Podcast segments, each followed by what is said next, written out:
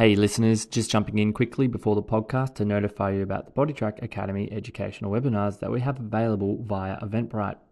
We cover a variety of topics ranging from oncology, musculoskeletal rehab, neurological rehab, mental health performance, and much more, all of which you can access 24 7. That means you can purchase the webinar and watch it at any time that suits you. You can claim our webinars as PD points via ESSA Self Assessment Tool, and as a valued listener of the podcast, you're entitled to $10 off any of our webinars, but do hurry because the code is only available to the first 10 purchases. Just use the code FIRST10. So head on over to Eventbrite and browse our webinars.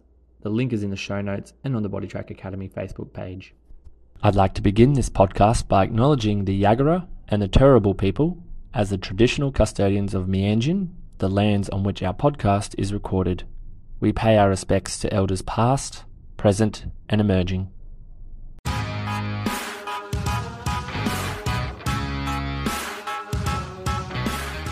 Welcome to the Bodytrack Academy podcast created by EPs for EPs. The podcast will take you on an in depth understanding of everything an EP is faced with on a day to day basis, including clinical, personal, and business practices, to ensure you become the best practitioner possible. If you enjoy the podcast, make sure you like, share, follow us on whatever streaming service you use to ensure the message spreads and you are notified of any new podcast or educational resources available to you. Furthermore, if you're not already part of our online academy, head over to Facebook and join the Bodytrack Academy. Happy listening.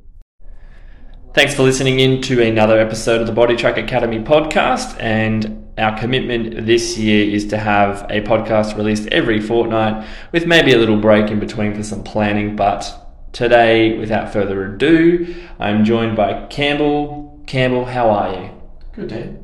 Fantastic. Now, a bit of background Campbell is our clinical team lead in the SNC and generalist field, which also does sort of include musculoskeletal. So, a very good EP to have a chat with today on a specific case study that we're going to go through. Heard feedback from the uh, associates saying that you're really enjoying the uh, the case studies, so we thought we'd do another one on a long term client of yours, Campbell. So, without further ado, let's run through from the very ta- start that this um, this lady came through, bit of demographics, and we'll um, plan out to where she is now. Take it away, Cam. Thanks, Dan. So, um, this client, um, she originally came in in the in 2021, um, referred by her doctor for osteoporosis. Um, a recent a recent DEXA scan that she had. Um, it kind of kind of took her by surprise a little bit. Mm. Um, she enjoyed exercise. She walked every morning, um, and it, she was healthy in all other aspects. So she was just a bit blindsided by the um, the diagnosis of osteoporosis. And um, and then yeah she got she hadn't heard of an exercise physiologist. She came in and we had a really good kind of initial session education and then she's been seeing us pretty much since middle of uh, 2021 to, Fantastic. to yeah. 2024 it is. Wow how time flies. Um, so let's before we go and unpack the assessment that you went through and how this client has progressed over that time. Let's just start with that situation in particular. Someone who has enjoyed exercise, has been walking mostly, um, and then presented and not knowing what an visit is. How many times do you feel you've been faced with that over your career?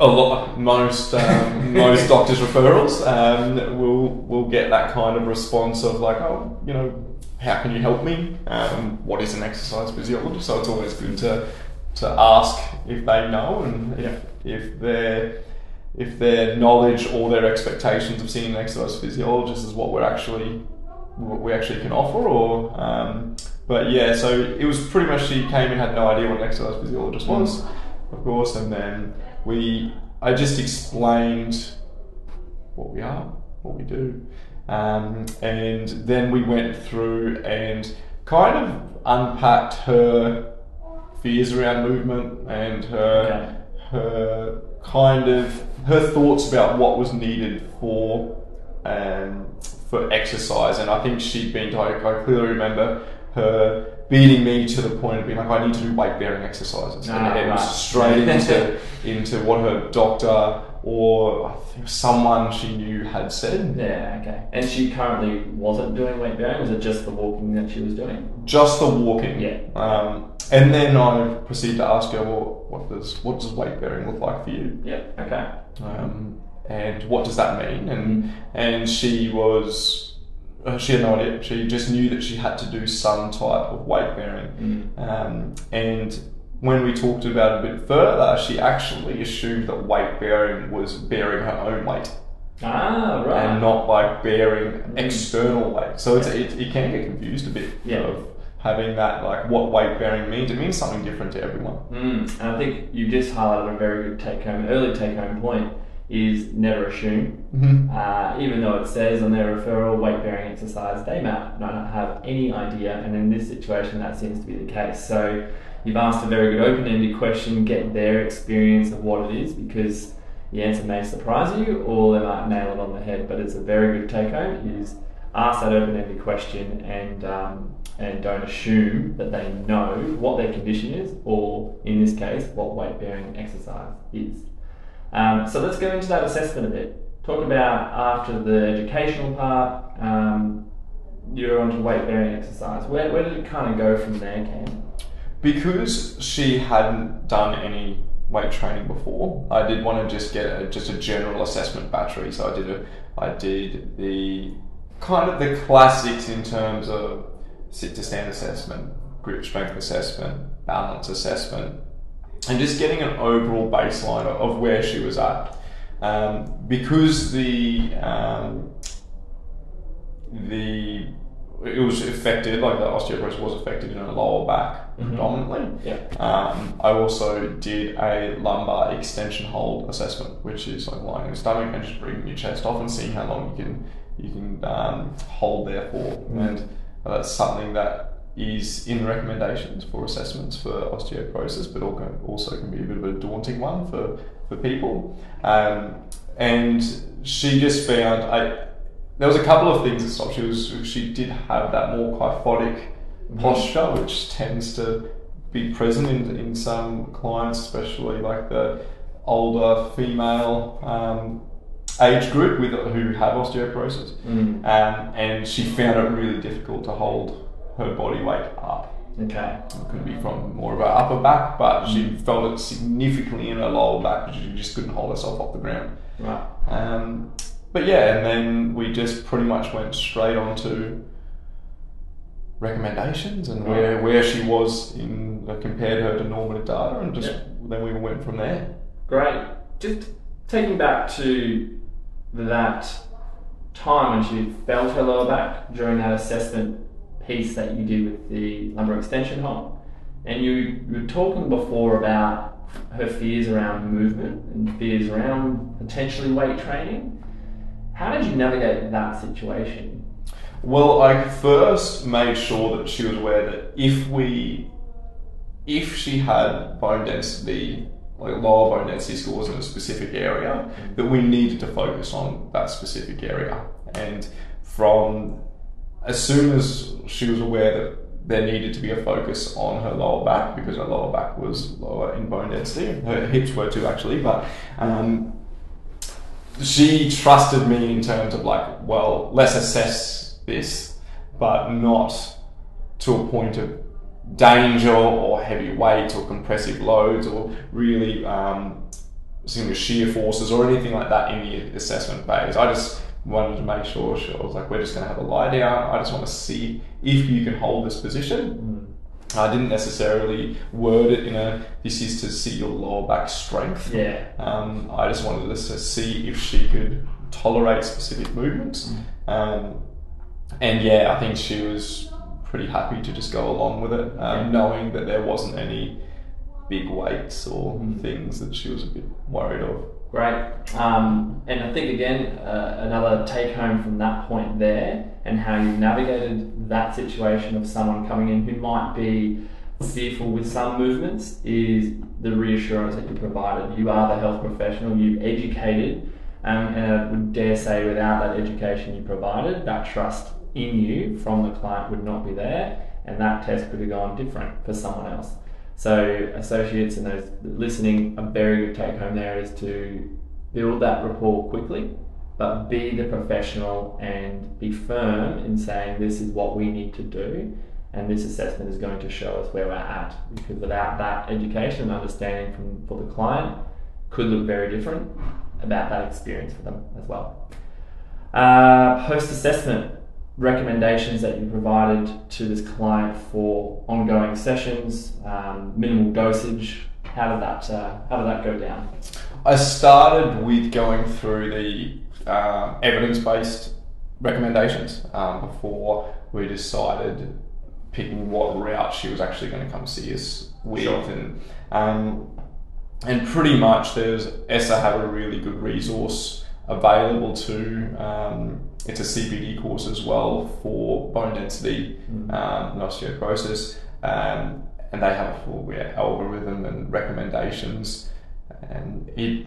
They, there's also really good recommendations from like the, the LIFTMOR program. Yep um, it's an overseas and things American program. That we the Onero Bone Protocol in Australia that is based off that. Yep. So I know that there is an Onero clinic in Brisbane mm-hmm. um, that do it, but the the recommendations that they have, I kind of explained to to the client. I said, look, these are probably the things that we need to aim for.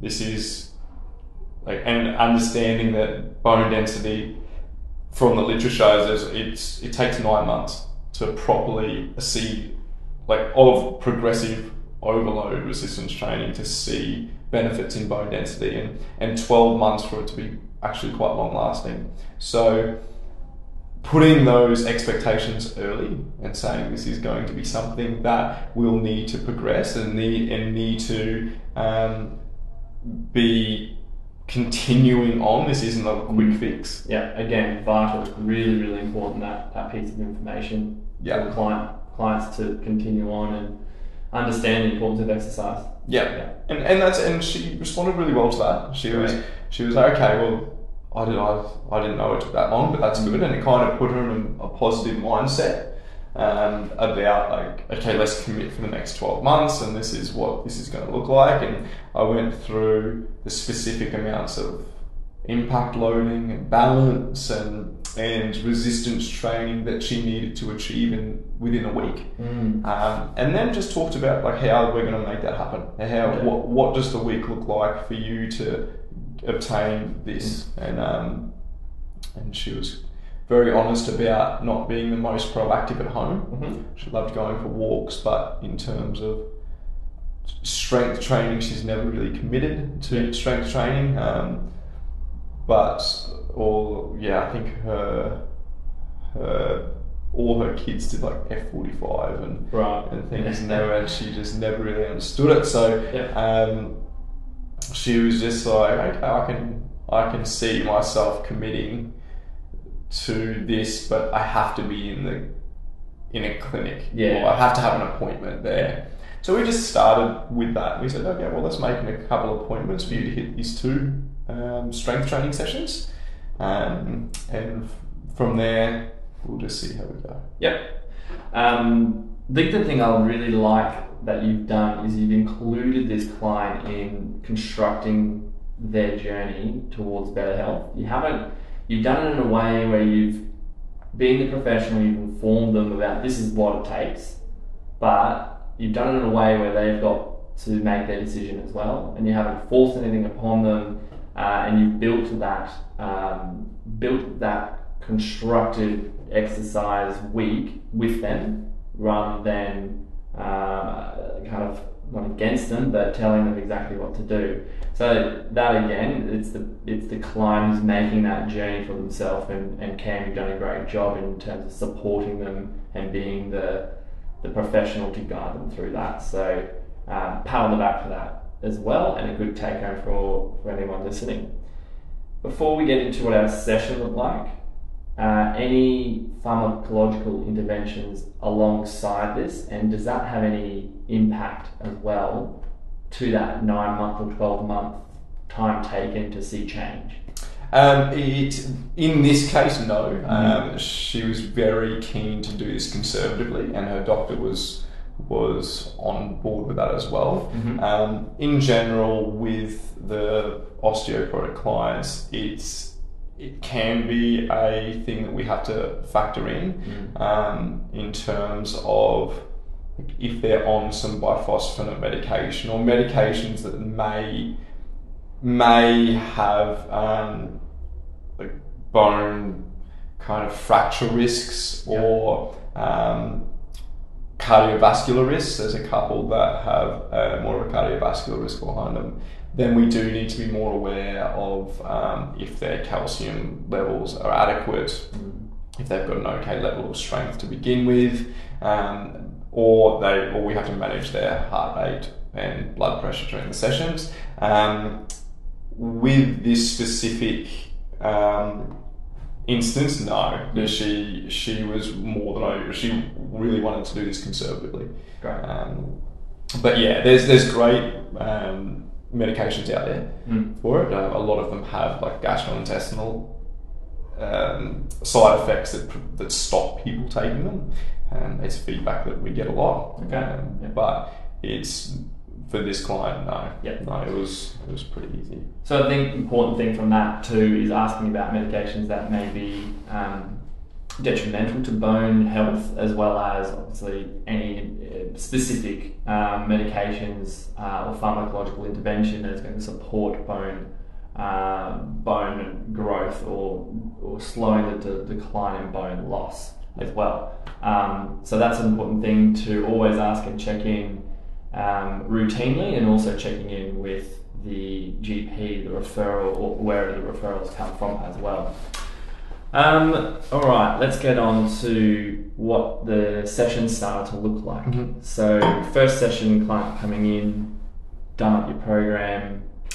Let's go through that first and, and unpack what that looks like and give the listeners a bit of an idea about what exercises you did. Yep.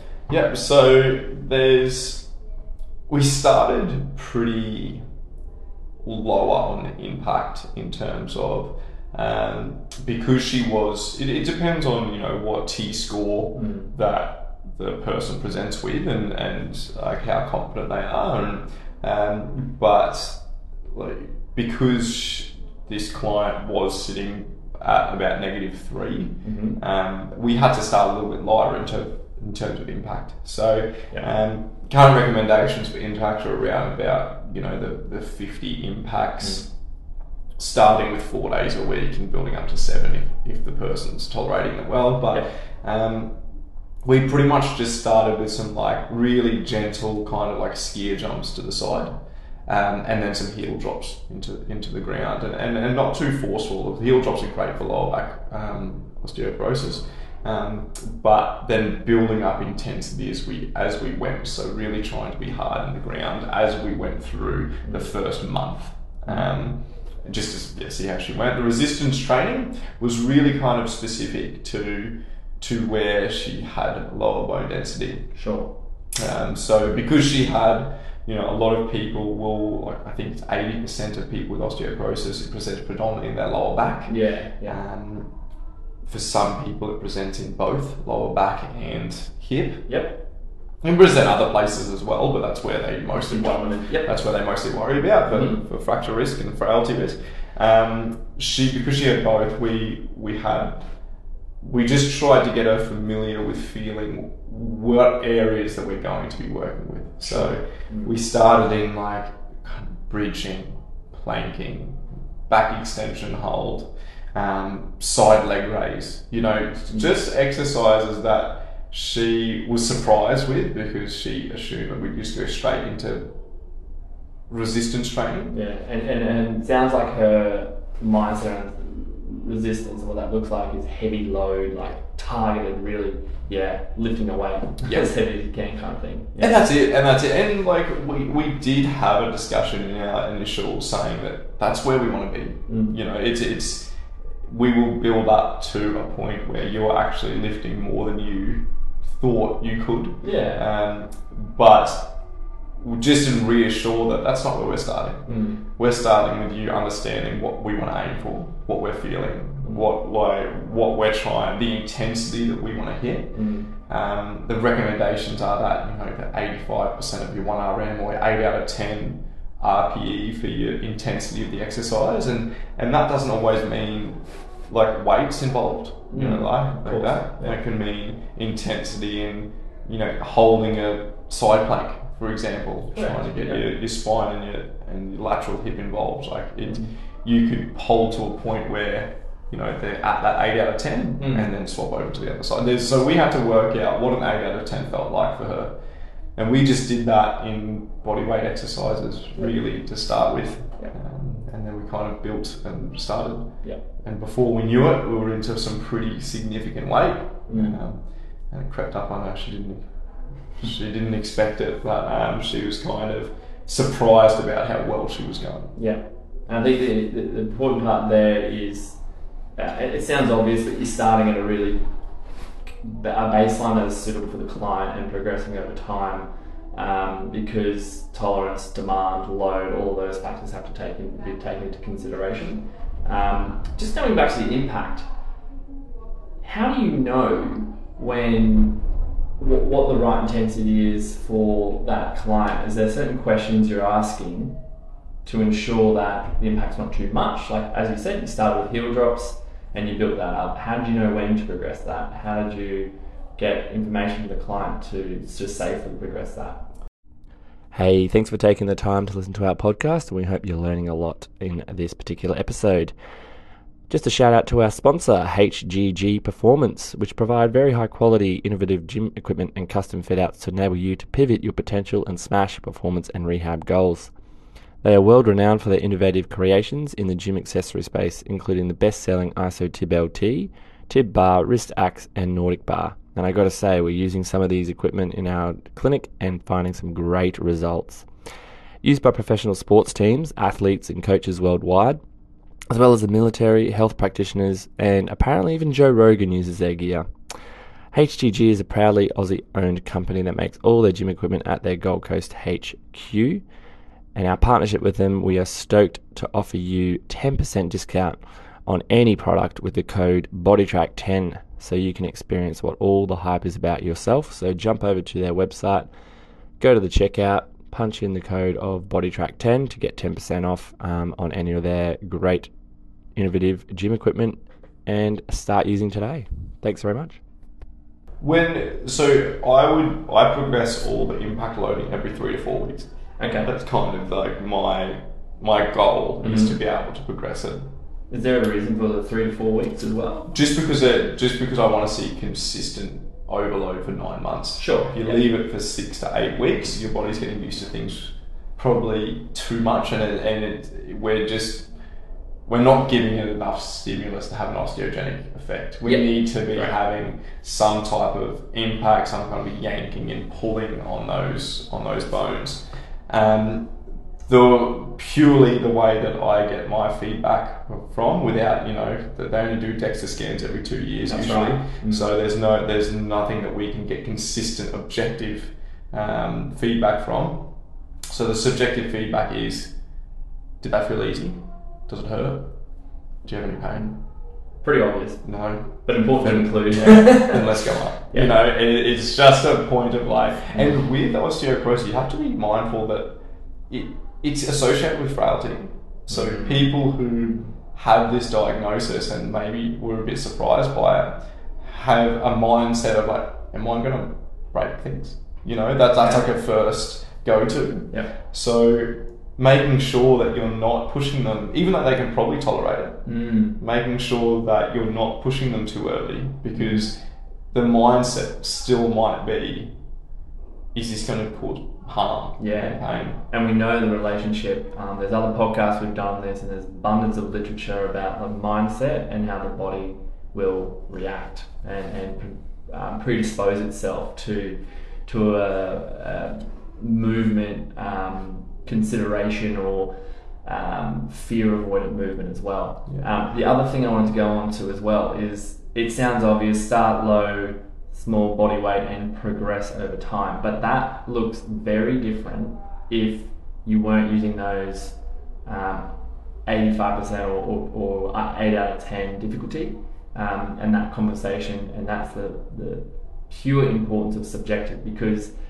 if you went uh, osteoporosis client coming, I'm going to look at literature. Okay, I've got to do 50 impacts, and I've got to do resistance training at 85%. I'm going to do that straight away. Um, you you could take that and go apply that straight away to a person who doesn't have a lot of history or has minimal history of resistance training. The outcome looks very different. This client might then be presenting going, oh, I am getting painful in this is that muscle pain or is that a fracture risk? And there comes in the mindset as well. So again, it sounds simple, but great to include is that subjective analysis is so important um, when you're taking a client through resistance training and impact training for osteoporosis management.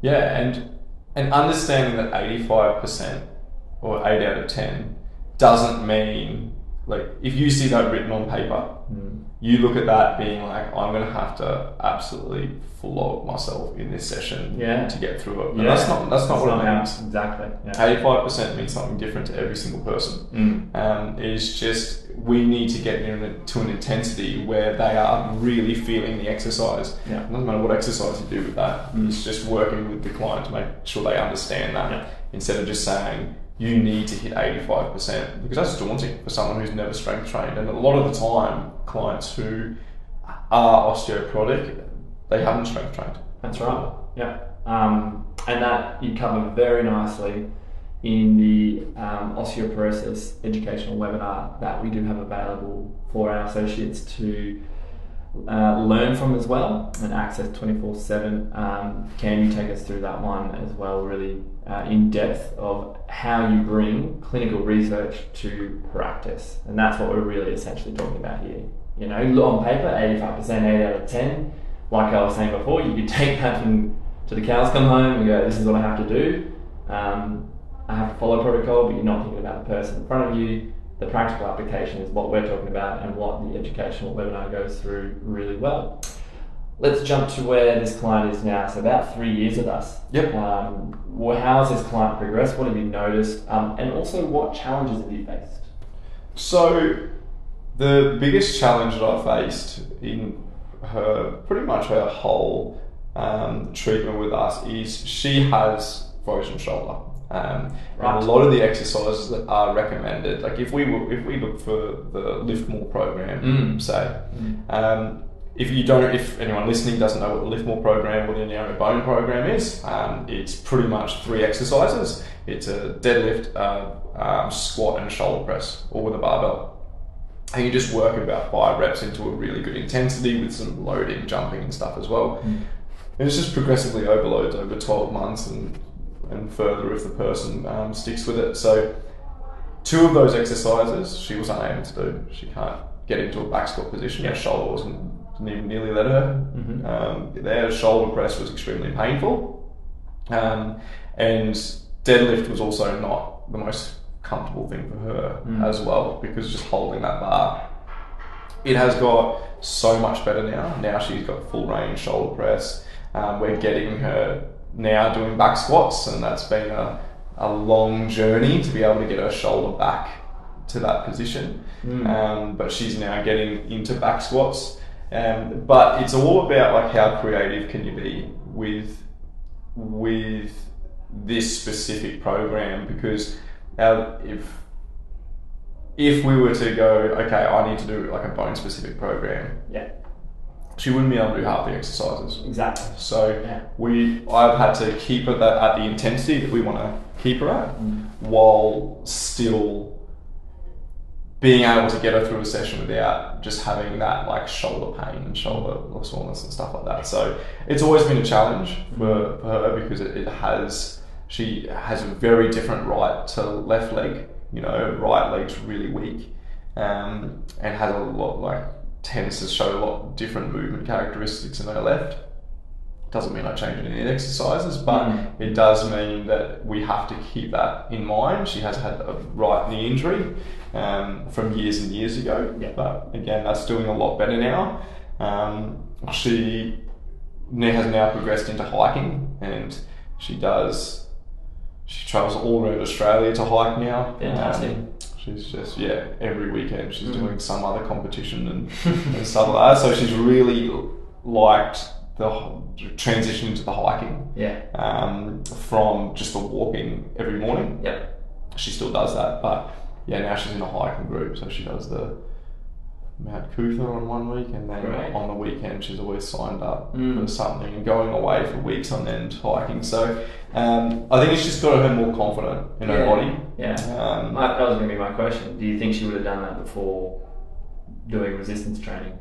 I don't know. I don't know. I don't think so. I Mm. think that it's uh, what she mentions is how she always gets comments from people because she powers past them Hmm. on the heavy Right. and younger people, and she's she's seventy now. Um, Fantastic. So she's of the, the young whippersnappers on Mount Coot-tha. yeah, yeah, and she's in the group and she's like, do you do this? And it's more so just that like she feels that obviously gives her a bit of motivation. Of course. yeah. Um, but it's just more so she felt strong enough to do it, and she's she used to always complain of her balance being really bad balance, but the Mm. stronger she's got, that's kind of like it is helping. Yeah. Um, Yeah. and she's not having any of those like really unsteady periods. Um, well, hiking is unsteady in a lot of ways, but like, but she's confident to do it. So Yeah.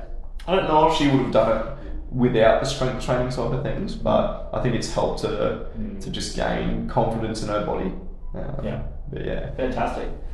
Well, we might wrap it up there uh, and just main takeaways from today's chat cam. If uh, someone is about to approach a client who has osteopenia or osteoporosis, what's your one takeaway or main takeaway that you would have for, for this uh, population? My main takeaway for any practitioner is have the recommendations there with you. Mm. Have them there so you can show the client. Like that's enough buy-in. Yeah. Just just having the current recommendations for bone density improvements there. If you can have that and you can reference that with them and work out how that works within their life, Mm. you've you're already a step above. You know, if you're going in there being like, you know, strength training's good, but there's no really clear direction, Nothing tangible. Yeah. nothing tangible. I think that's changed it all for me. Like the more, the more research that has come out of it, because it's only recent that Yeah. that osteoporosis, Yeah. um, specific osteoporosis recommendations have really been. There've been some for a while, Mm. a lot of pharmaceutical ones, um, but it's only very recent that we've had really clear guidelines. And Correct. if I was a practitioner, I would get those guidelines. I would research the LIFTMOR program. I'd go onto ESSA and get the ESSA recommendations for osteoporosis, and I'd I'd work out what that looks like in your clinic and for you. Yeah. Um, and then I would just have them there. So if you know that that person's coming with osteoporosis, Be prepared. you're prepared. You've got it there, and you're already that's that's onboarding Great. just there. Cam, it's been a pleasure. Very insightful. Definitely things I can take away and apply already for my own clients, and I hope all the listeners can as well. Uh, thank you very much for joining us on the Bodytrack Academy podcast, Cam. Thank you.